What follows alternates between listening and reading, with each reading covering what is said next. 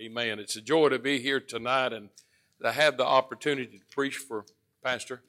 And uh, I'm looking forward to that, and, or I've been looking forward to that. And it's good to see each and every one of you here tonight.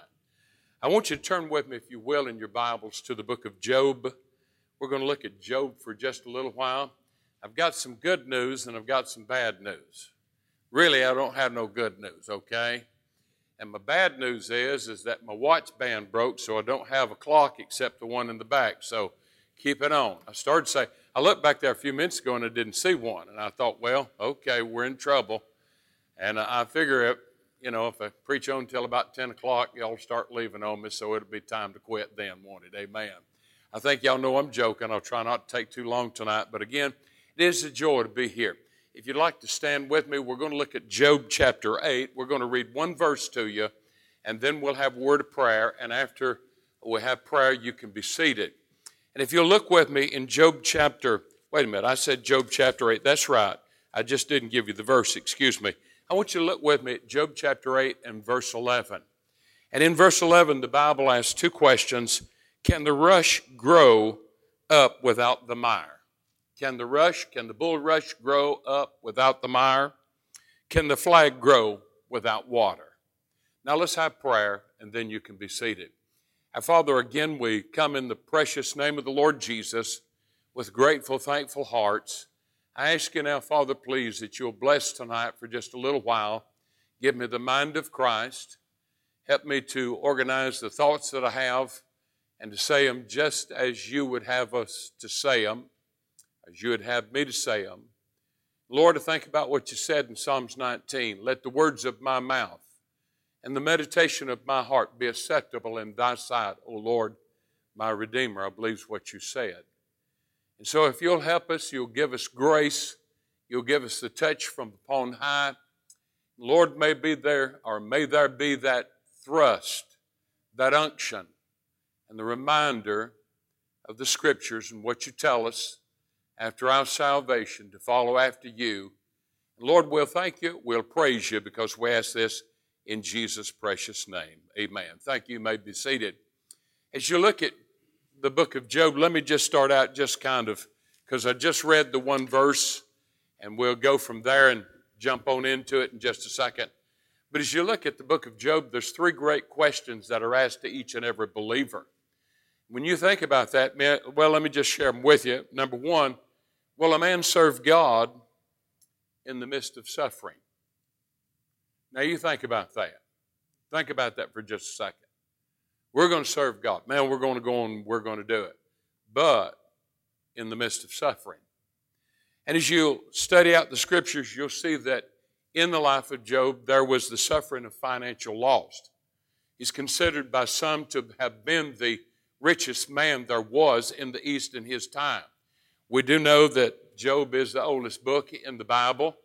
James in the New Testament, probably the oldest book in the New Testament, but Job in the Old Testament, oldest book in the Bible. That's what I've been taught. And so, will a man suffer or will a man serve God uh, as he suffers financial loss? You find that in chapter 1, verse 16. You look in verse 17 of chapter 1, and you'll see the suffering of a family's loss or the loss of family members. Uh, think about a family, we should pray for them. The Ballous, just about a month ago, I preached the funeral of Brother Bobby Ballou, which was our first pastor that Gail and I had. He wasn't our first pastor, but he was our first pastor in the independent Baptist movement. And he taught us missions. And he taught us to serve God, and he taught us to tithe, and he taught us to love your wives, and to love your husbands, and to do right, and to love your children. He gave us character, if I could say it to you like that, and he, he helped us greatly. And we had the privilege, the opportunity. What can a man say about another man's life other than that he was a great man? And then, as you think about it, I think it's three weeks later, his grandson, which was his son's son, married with two children, come down with COVID and passed. He passed. He didn't make it through that. And now there's a wife without a husband, two children without a father. And this family's really gone through it. As you think about this, we're talking about the suffering of financial loss, but we're also talking about the suffering of family loss. I'll just be honest with you. This uh, May will be 49 years for Gail and me. And I tell her all the time if anybody's going to die first, it's going to be me. Of course, I'm hoping for the rapture to take place, if you understand what I'm saying. Amen. And uh, I tell her all the time, of course, you've heard it before. Now, if you leave me, you pack my bags. I'm going with you. We've got two friends that loves us, Visa and American Express. They'll buy anything we need. oh, on the vacation. Amen. And I'm saying that with joke and tongue in cheek and humor. But then we think about will a man serve God in the midst of the sufferings, the suffering of failing health? Now, you say what you want to say, but when you're sick, it's hard to be spiritual. Thank you. I, I, don't know who said that, but it is hard to be spiritual. And then when you look at the life of Job, he's going through all of this just about at the same time. Then, secondly, there's the thought will a man serve God in the midst of slander? Now, think about that. In the midst of slander. His wife in Job chapter 2 and verse 9, then she, uh, his wife, uh, said unto him, Does thou still retain thine integrity? Curse God and die. I hope my wife don't never tell me that. I, I, I really, sometimes I'll preach a service somewhere and we'll be going down the road and I'll say, How'd I do? And she'll look and she'll say, You blowed it. You know you blowed it. Now let's go. Y'all will get that in just a second. Amen. But I'm making her out like a beast, but she's not a beast. She's she's a helpmeet, and I praise the Lord for it. But you see the thought here will a man serve God in the midst of slander? His wife, curse God, go on and die. Go on and die, curse God. And then we see not only that, but we see his friends. His three friends come. They're in sackcloth and ashes for a period of seven days. They're silent. And then we begin to see their words that they have to say to them. It's found in Job chapter 4 all the way down through really the end of chapter 22. And then in chapter 23 and verse 10, as he's listened, as he's gave back his words to them on what he thinks, if I it like that, he finally looks and he says in verse 23, But he knoweth the way that I take, and when he hath tried me, I shall come forth as gold.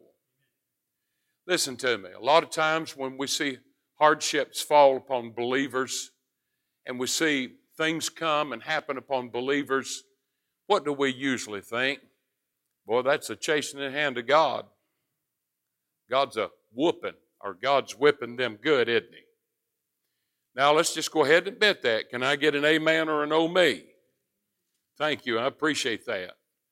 But that's the way it seems. And a lot of times that's the first thing, or maybe not the first thing, but it's one of the things that will come to mind when we see a brother or when we see a family or we see a, someone that uh, goes through situations like that. But as we think about it, will a man serve God in the midst of slander? And then, thirdly, will a man serve God in the midst of silence? You see, he's looking and he's saying, I've looked to the left, I've looked to the right, I've looked in front of me, I've looked behind me, and I can't seem to find God nowhere. And then you come to chapter 42, I think it is, and chapter 42, uh, let me back up and say this. I'm going by memory here, but if memory serves me correct, Job asked the question, why 23 times. And then when God speaks, he never asks that question again. But God has His own prerogative, and God can do what He wants to do. It seems like I have felt that silence of God in my own life. If you've been saved any length of time, I think that uh, in the prerogative of God and His mind and His thinking, uh, he can do anything he wants to do if you understand what I'm saying. You find that in Job chapter 23, about verse 12, 13, 14, something around in those verses. But as you think about that, God has the right to his silence. And then, secondly, may I say to you, God has a reason to his silence. And it may be just to see what your reactions are and how you will handle things in given situations. You know, listen, when I'm hurting spiritually or emotionally inside, that's just as painful as just like the other day when I was working with a hammer and I hit the wrong nail. And, and it hurts that much. It hurts that way. Can I get an amen on that? Thank you, Brother Randy. I see you nodding that head. Amen. But may I say to you that God has that prerogative. He has the right to a silence. God has a reason to a silence. And we sometimes just have simply by faith trust Him and follow after Him. He may not speak through His Word. That's where He speaks. God, who in sundry times and in divers manners spake unto the fathers by the prophets, but hath in these last days spoken unto us by His Son. And He speaks through His Word to us. I realize circumstances. I realize other believers. I realize these things. But I'm saying to you that God speaks through His Word, and as you think about this, may I say to you, thirdly, you find it in chapter 42, verses 12 through 14, and that is where God has a reward in His silence. Talking to a precious member the other day, Christians that love the Lord, that sat under year after year after year after year of preaching and teaching of the Word of God with tears in the eyes and hurt in the heart say, I know all these things. But, but, as they laid to rest a dear loved one, I don't have that answer. I think if any of us had that answer, we could write a book and sell a million dollars worth of, of the answer or the books. But God does have a right, and God will speak again. I think about my father. He'd pick us, or not pick us up, excuse me, but we would be going to school and he would drive to school. I was in grammar school at that time, fixing to go into middle school now, is what it's called, but going into high school. My sister and brother, they would ride with dad on down to uh, the high school there in Murray County. and I think about how that I saw my dad through different circumstances and trials go through some dark, dark times. Dad would be going down the road and something would be said, and he'd say these words The sun will shine again. Dad didn't know the Lord in the free pardon of sin at that time. He later on, later in life, got saved. But, you know, I use those words sometimes as I listen to the inmates at the jail, as I witness, as I push around the cart and give out indigent supplies. I was listening to one, I wouldn't call names or nothing, as he talked about him and his wife, and she won't have nothing to do with me. We prayed and different things, and then the next week when I come back, good news the children come and saw me, and he began to talk with me about different things. And I told him, I said, You're going to have to prove yourself to that woman. They were married, they divorced, and then they remarried. His problem is alcohol. And I told him, You're going to have to prove yourself to that wife. She don't want to be called by the special names that you may call her. Nobody else may know them. Pretty girl, sugar baby, whatever you call your wife, sweetheart, honey, or whatever. I said, You're going to have to earn that trust again. And, well, let me go on, but there is a reward to a silence. God will speak again. God will speak again. Now, as we look at this passage of Scripture in Job chapter 8 and verse 11, he asks the two questions Can the rush grow up without the mire? And may I say to you, as you think about that, the bulrush, it's a type of the believer that's been saved by the grace of God. As you think about the mire, the mire is exactly where God saw us, helpless and hopeless, defiled, with sin, lost without God. And yet He gives a revelation of Himself and He gives us that opportunity to respond and by faith, we take Christ to the saving of our soul. And as you think about can the rush grow without the mire, in the earthly and the natural or in our minds, no, it can't. But I think about what he says in the book of, of uh, Matthew, chapter 16, I believe it is, in verse 26. And he said, With God, all things are possible. And God can take that and make something out of it. And I want to talk tonight, though, just few, uh, few short thoughts here on the rush. As you think about the rush, I say to you, it's a tall, growing sedgy type or a sedge plant. In some places, it has species of very coarse grass growing in swamps uh, that can grow as thick as a man's thumb and anywhere in height from three feet all the way up to 14 feet in height. And as you think about this, we see again the type, the picture how God brought us up out of the horrible pit, out of the miry clay, and set our feet upon the rock. I know that Psalms 40 there is speaking of the resurrection, but we use it many times in reference to you and I, and how God saw us in our helpless condition, and He saves us, and He sets us upon the rock, and He establishes our going, and put a new song in our heart. But as you think about it tonight, let me give you about five things to think about, and will be done, okay? I want you to notice with me, first of all, you turn in your Bibles or just let me read it to you. The rush was used in making rope. Now think about that. And in verse 23 of Jude 1, the Bible says, and others save with fear, pulling them. And that's what a rope does. It pulls, it holds, it, it uh, uh, uh, keeps the sway from taking place.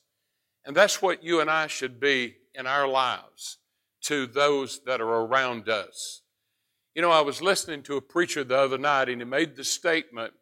He said 80%. Now, whether he, where he got his statistics, I don't know. He just made the statement. All I can do is tell you that at least he said it as factual and being correct. But he said 80% of all suicides, are you listening? 80% of all suicides could be prevented with a kind word. Now, think about that. I thought about that for just a second, and when I heard that, I thought, my gracious alive. Listen to that. 80% of all suicides could be prevented with a kind word.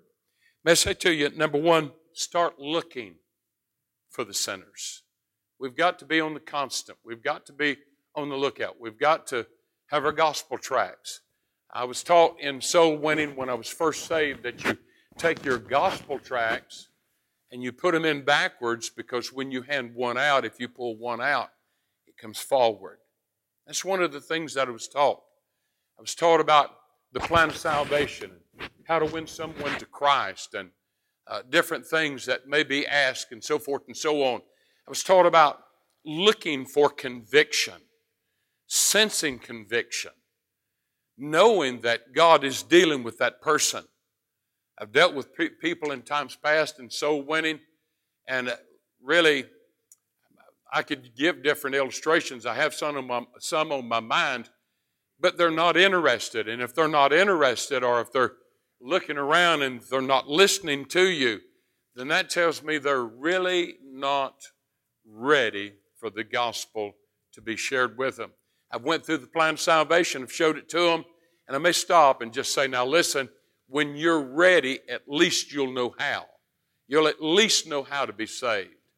And if you need to, you call me and I'll do my best to help and come or whatever and try to win you to Christ. You just don't just Johnny on the spot, if I could say it to you like that, and win someone to Christ. They have to be under conviction.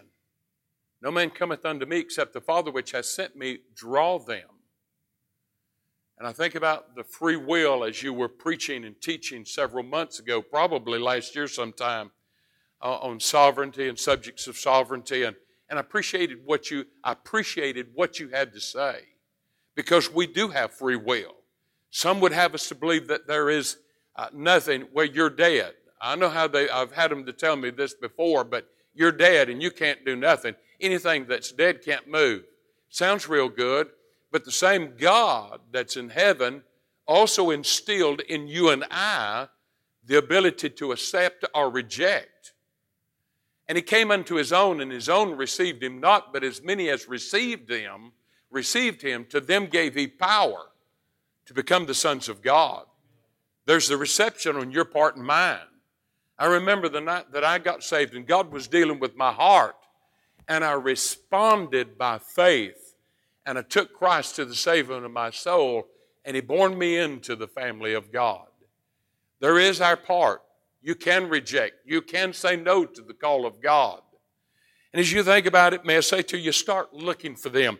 In Job, or excuse me, in Luke 14 and verse 23, the latter portion, he says, Go out into the highways and hedges and compel them to come in that my house may be filled.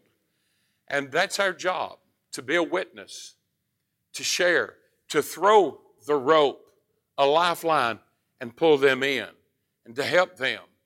I thank God for the man that won me to the Lord. You've heard it before, I'll say it again. That's Brother Hooker, Gene Hooker. We worked together at the service station before he started pastoring, and then uh, long before. And I, and I, at that time, I was lost. I was without God. He'd come in on Thursdays and he'd say, Guess what we done last night? And I said, What y'all do? And he said, We prayed for you. And I'd look at him, I said, You didn't tell him people my name or nothing, did you?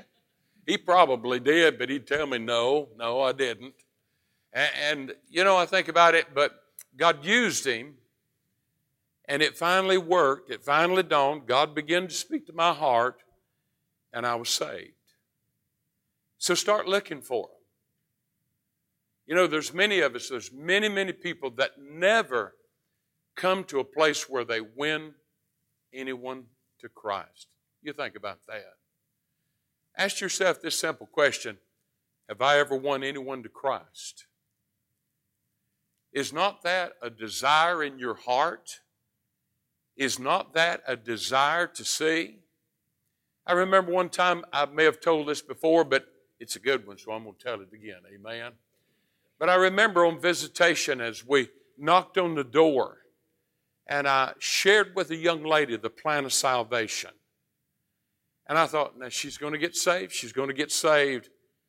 And her boyfriend was there and they were fixing to go out. And the family was there. And she finally said, no. My heart broke because I was wanting to win that lady to Christ. But I also remember the time which God let me win my first to the Lord. Do you remember that time? Do you remember how special it was? Do you remember the circumstances around it and all of the situation? And God just orchestrated it, it kind of said like that, and He just put everything together, and you were able to win that person to the Lord. May I say to you, secondly, start loving them. Gail and I were somewhere just recently, let me put it to you like that. I saw a young man, he's a young man. I've saw him in times past, but I had an opportunity. He's kind of grinning at me, and I said, Come over here, come over here. And we talked for just a second, and I put my arm around him. I just whispered in his ear, I said, This may not mean a hill of beans to you, and if it don't, that's fine. But I said, You don't know how proud I am of you. Because I know where he's been. I know what he's been into, and I can't tell, I wouldn't tell all the situation. But he's turning around. And I told him, I said, I'm so proud of you. He steps away for a second. And I watched him as he come back up and he was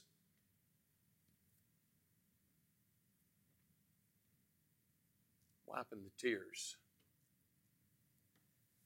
Somebody needs a kind word somewhere.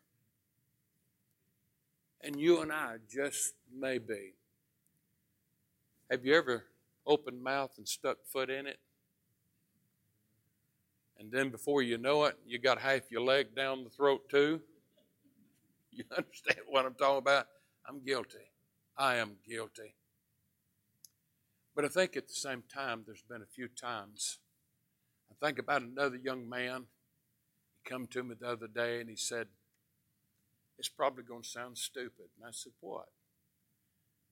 And Gail and I were there, and he began to open up his heart and share with me. I call him from time to time, just let him know I'm thinking about him, praying for him, love him in the Lord. He told me what was in his heart, and I said, No. I said, The only thing I'd say to you is get the will of God. What does God tell you? For if our heart condemneth us not, then we have we confidence with God. And he went on and he done what he felt like he should. And I said, Did, did you pray over it? Did you ask of the Lord? And he said, I sure did. And he, he got him a new truck. I was so proud for him, so happy for him. To see a young man just starting out and his credit building and get to get a new truck, that's a blessing to me. My wife won't let me have a new truck. Y'all pray for me. I'm joking when I say that. I don't need a new truck. I got a good one. Amen. It's got a million miles. No, it don't. Amen. Let me go on. I get in trouble here. But start loving them. You know, I think it's been told, it's been told as truth. Elvis Presley. Elvis Presley was born over in Northeast. I believe it's Northeast Mississippi. I've been there, but it's been a long time. Long time ago. I've been to where his home was, that home to my understanding and remembrance, Elvis Presley was raised in the Assembly of God church, if I remember correct. Now, whether he made a profession of faith, I don't know. I don't. I can't tell you nothing about that. But I led. Um, I've said all that to say this: when someone would do something for him, if it was a bellhop or a porter or something like that, and they'd take the luggage to the motel room or something like that, he always would say, "Thank you." Thank you very much. I don't know if he gave a tip or not. But I'm saying to you, our words, our words can push people away and our words can draw people to us. And what I'm saying to you is start loving them. Start helping those that are around you. I've learned that give a little sugar, they'd rather have sugar than they had salt, if you understand what I'm saying. Give them a little sugar. You take an old horse out in the um, pasture and you begin to feed it sugar. And you do this for several times, and then when you walk out into the pasture, he's looking for your pocket because he's wanting to know if you have any sugar and you can feed him. Now, I'm not going to put my hand down there. He'll bite my hand off. But that's the way it is. People needs encouragement. People needs kind words. People needs to hear things that will help and edify them. I'm not talking about bolstering their ego and whatever. I'm just simply saying, love them. Love them. Love them. Told my son when he started preaching, I said, son, if you'll just love God's people, God's people will love you. I found that to be a truth down through the years. I've walked into some all kind of churches, independent Baptists, independent premillennial fundamental missionary Baptists. Just try to go and be a blessing. Watch what God will do. If you will, notice with me, we see to start looking for Him, to start loving Him, start laboring for Him, John 9 4. I must work the works of him that sent me while it is day. The night cometh when no man can work. And then may I say to you, secondly, the rush was used in making shoes and in making garments. And in Romans chapter 13, verse 13 and 14, he says these words, Let us walk honestly as in the day, not in riotous and rioting and drunkenness, not in chambering and wantonness, not in strife and envy, but put ye on the Lord Jesus Christ and make no provision for the flesh to fulfill the lust thereof. Turn in your Bibles, it's been a while since I've memorized it. Turn in your Bibles, if you will, to the book of 1 Peter chapter 4. And let me read this to you. In 1 Peter chapter 4 and verse 1, he says, For as much then as Christ has suffered for us in the flesh, arm yourselves likewise with the same mind. For he that has suffered in flesh has ceased from sin that he no longer should live the rest of his time in the flesh to the lust of men, but to the will of God. For times past of our life may have sufficed us to have wrought the will of the Gentiles when we walked in lasciviousness, lust, excessive wine, revilings, banquetings, and abominable, uh, abominable idolatries, wherein they, the world, think it strange that you and I run not with them to the same excessive riot. And what I'm trying to say to you there is just exactly uh, that it was made for the shoes, it, it, or the, the bulrush would make shoes that they could walk on. And you and I are carrying the glorious gospel of Christ. You and I have the gospel. We have the Holy Spirit. We have God's Word. And we're to put on the Lord Jesus Christ so those that are around us uh, know that you're a Christian. I've had this on several occasions. You probably have also. I know Pastor probably has. But you walk into a place and, Brother Bobby, they'll look at you and they'll say, Are you a preacher? I've had that. Uh, and I said, Well, yes. How'd you know? And they say, You just look like one. I, started to say, Is that because I'm bald headed and fat? You know, and no, I didn't really. I, you know, but uh, they'll say that. But it opens the door and it gives me an opportunity. And I can witness to that person. Well, how about you? Are you a Christian? Do you go to church? Do you know the Lord in the free pardon of sin? When was the time that you were saved? And we're to put on the Lord Jesus Christ and make no provision for the flesh, but that we can share the gospel. Yes, I've made mistakes. Yes, I've blown it. If you want to know it like that, if I can say it like that, and you know what? You have to. And if you haven't, you will. I can promise you that. But keep on trying, keep on sharing. As we throw out that rope, as you pass that gospel tract, we have gospel tracts that our ministry prints. And one of them it just says, Thank you. And it's for the waitress. When you leave a tip, you can leave that gospel tract and thank her for what she or he is doing in being the waitress or the waiter and providing for you, and you give them back the a gratuity. Many times, if the lady's been very kind to me, I'll, I'll say, Look, I'll put the gratuity on the card. And she'll say, I'll get it, and thank you so very much.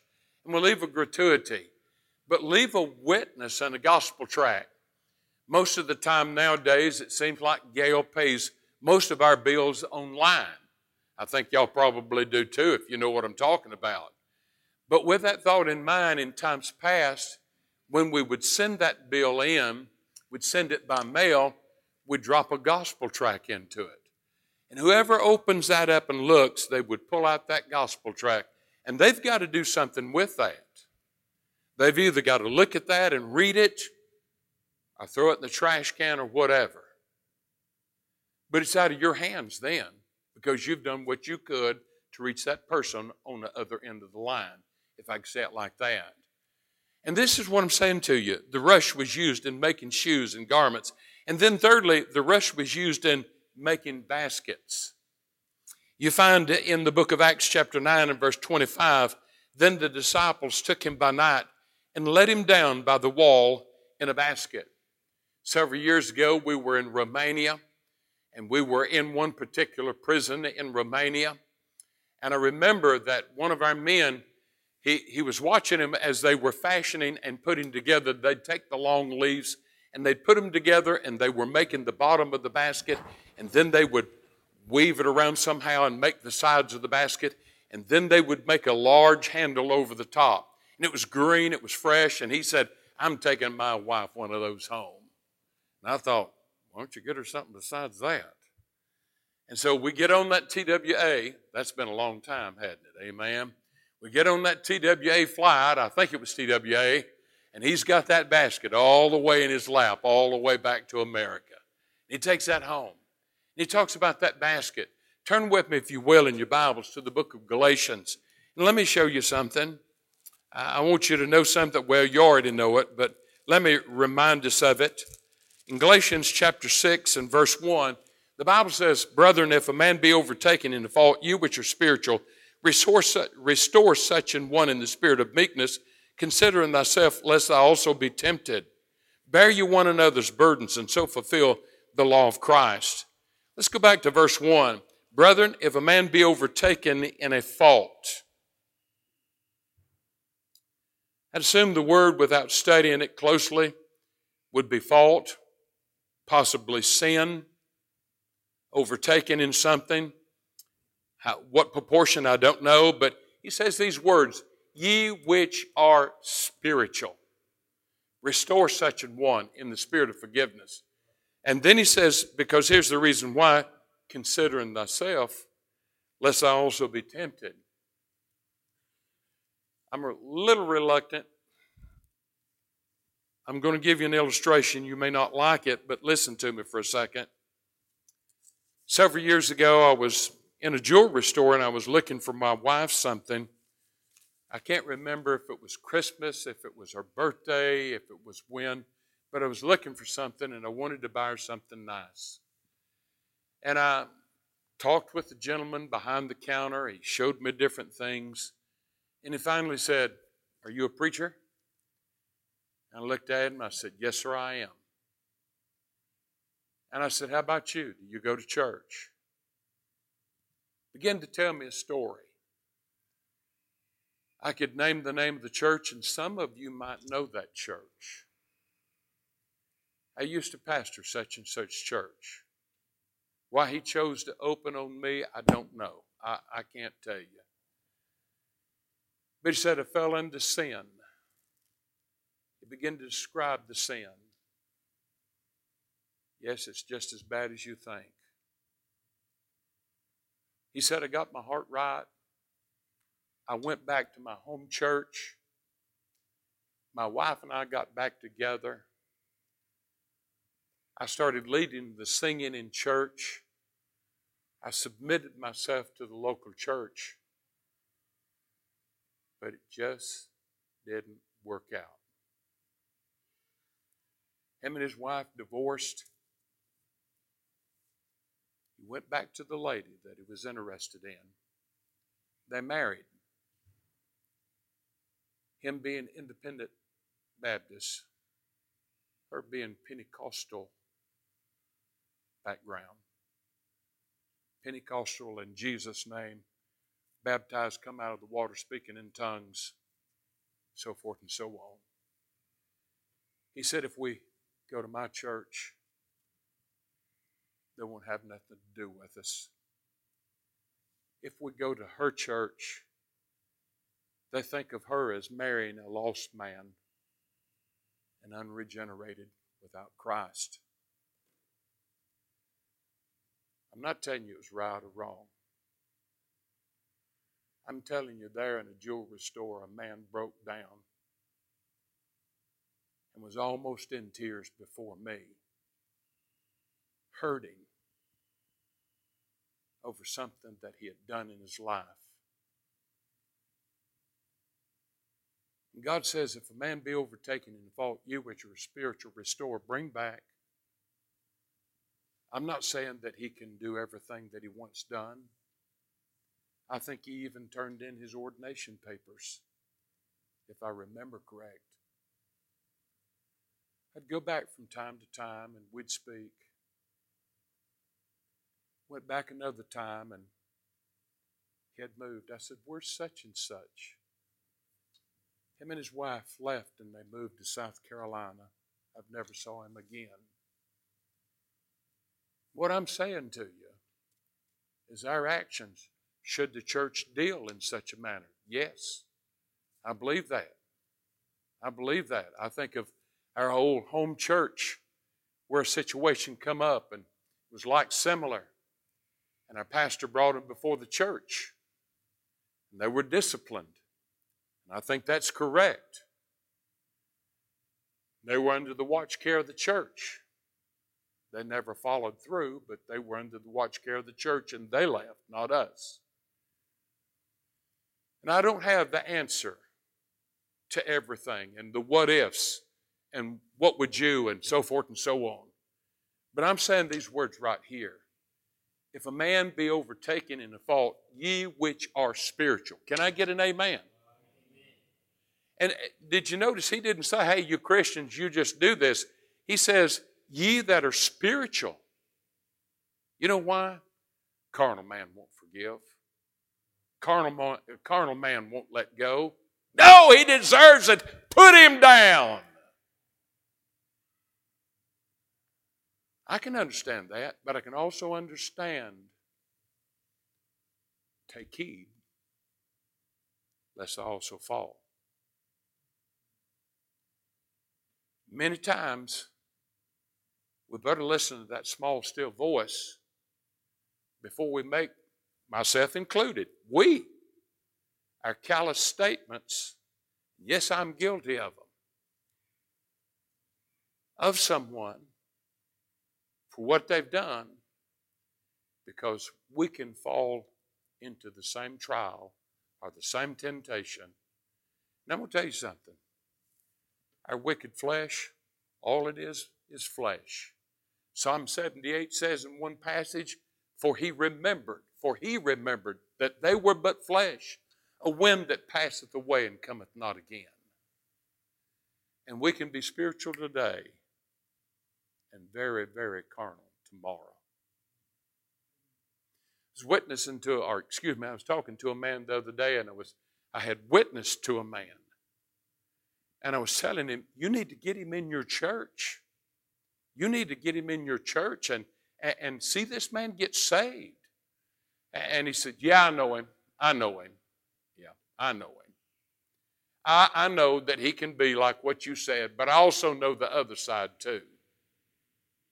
Never once did I hear him say, you know, you're right. Let's, I'll, I'll, do what I can. I'll tell the church, or if I can't, maybe somebody else will. I didn't see the spiritualness in that man. And this man that I was talking about, he's lost without God on the road to hell. I talked to him about the simple things, simple things in, in the scriptures. Yeah, seems like I've heard that or, or something similar to that. But God's word says, Ye which are spiritual, restore such an one, uh, lest thou also fall. that's about 15 after I've got to hurry. I've enjoyed preaching. Y'all look at me like calf looking at a new gate. But I'm enjoying preaching. Amen. I understand there's that fine line. I understand discipline. I won't go on after I say this. But I also understand reaching over and come on. Come on. It, it, it's like this right here.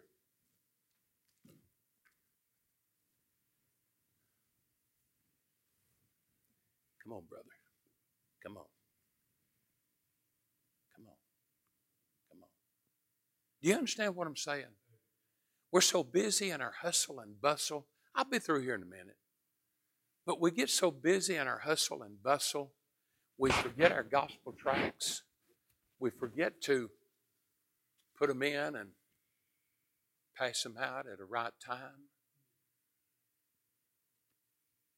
And before you know it, the days pass by, You know, you know, in one sense of the word, God's been very, very gracious to me.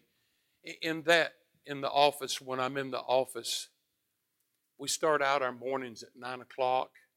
Nine o'clock until nine thirty. I usually I usually lead the singing, one verse or one two verses of one song. And then Brother Ellis, if he's not there, he may call upon me or call upon someone else. And we give a devotion. We have our prayer time the first, usually around the first 10 to 15, maybe 12, 15 minutes. And then the next 15 minutes of that, we have devotions. And we can take that for granted if you understand what I'm saying. How many places do you know, businesses, institutions, do you know where you go out and you start? I think about a man, he's dead now, he was a pastor friend, and he worked at Delta and he pastored his church. And he told me the story of the man that started Delta. And in the hangars early in the morning, before they would start or do anything, he would come down and with his people, he would have devotions with them. How many, and, and look where Delta has grown to now. Now, I don't think they're doing that now if you want to know the truth. But he prayed, he prayed with his people, he prayed for his people. and he would have devotions with them because he cared for them. I think about a businessman that was very, well, he was a friend to men that were business. And uh, I think about one time they went with me to uh, Angola, Louisiana State Penitentiary, behind the walls. I'll be through here in just a second. And, and I said, My, my, I said, How big have you grown? He said, Well, we have 30 employees right now. And I said, Really? You have moved that far. You've advanced that far. He come back and he humbly said, He said, All I'm wanting to do is to be able to take care and see that my people that are under us have a paycheck and they can take care of their families. You think about that. I think about a vice president with um, not UPS, but what's the other one? FedEx. I'm sitting on a flight with him. We're going into Memphis. It was a recession time in the country. And I said, What do you think about the recession? And he said, We're just doing everything we can so we don't have to lay off anyone. Our people will not suffer. That's what it's about, trying to help those that are around and to care. And I'm trying to lead that in. And I'll be done here in just a second. But that basket where we pick them up and we tote them and we take them with us. Are y'all with me tonight? I'm enjoying preaching. I'm just simply saying this and I'm done right here. I don't have time to go any further. Listen, and the opportunity will come forth. I don't know if you heard it. I heard what he said. Let us pray for this week, our mission um, revival. Let us pray what God would have us to do, what God would have us to give what God would have us to yield. Our Father, we sure love you. We thank you for the privilege. Now, Lord, we're going to have to be dismissed, but I ask you, Father, please visit with us for just a short moment. Help us in this invitation. May, Lord, thy, our Savior be glorified and exalted. Maybe there's someone that needs to come this evening, needs to pray, have been reminded of a situation or a certain someone or a loved one Lord, they're still worth the prayers. They're still worth what we can yield and put into them. So help now, and we'll thank you and praise you for all that you so kindly do.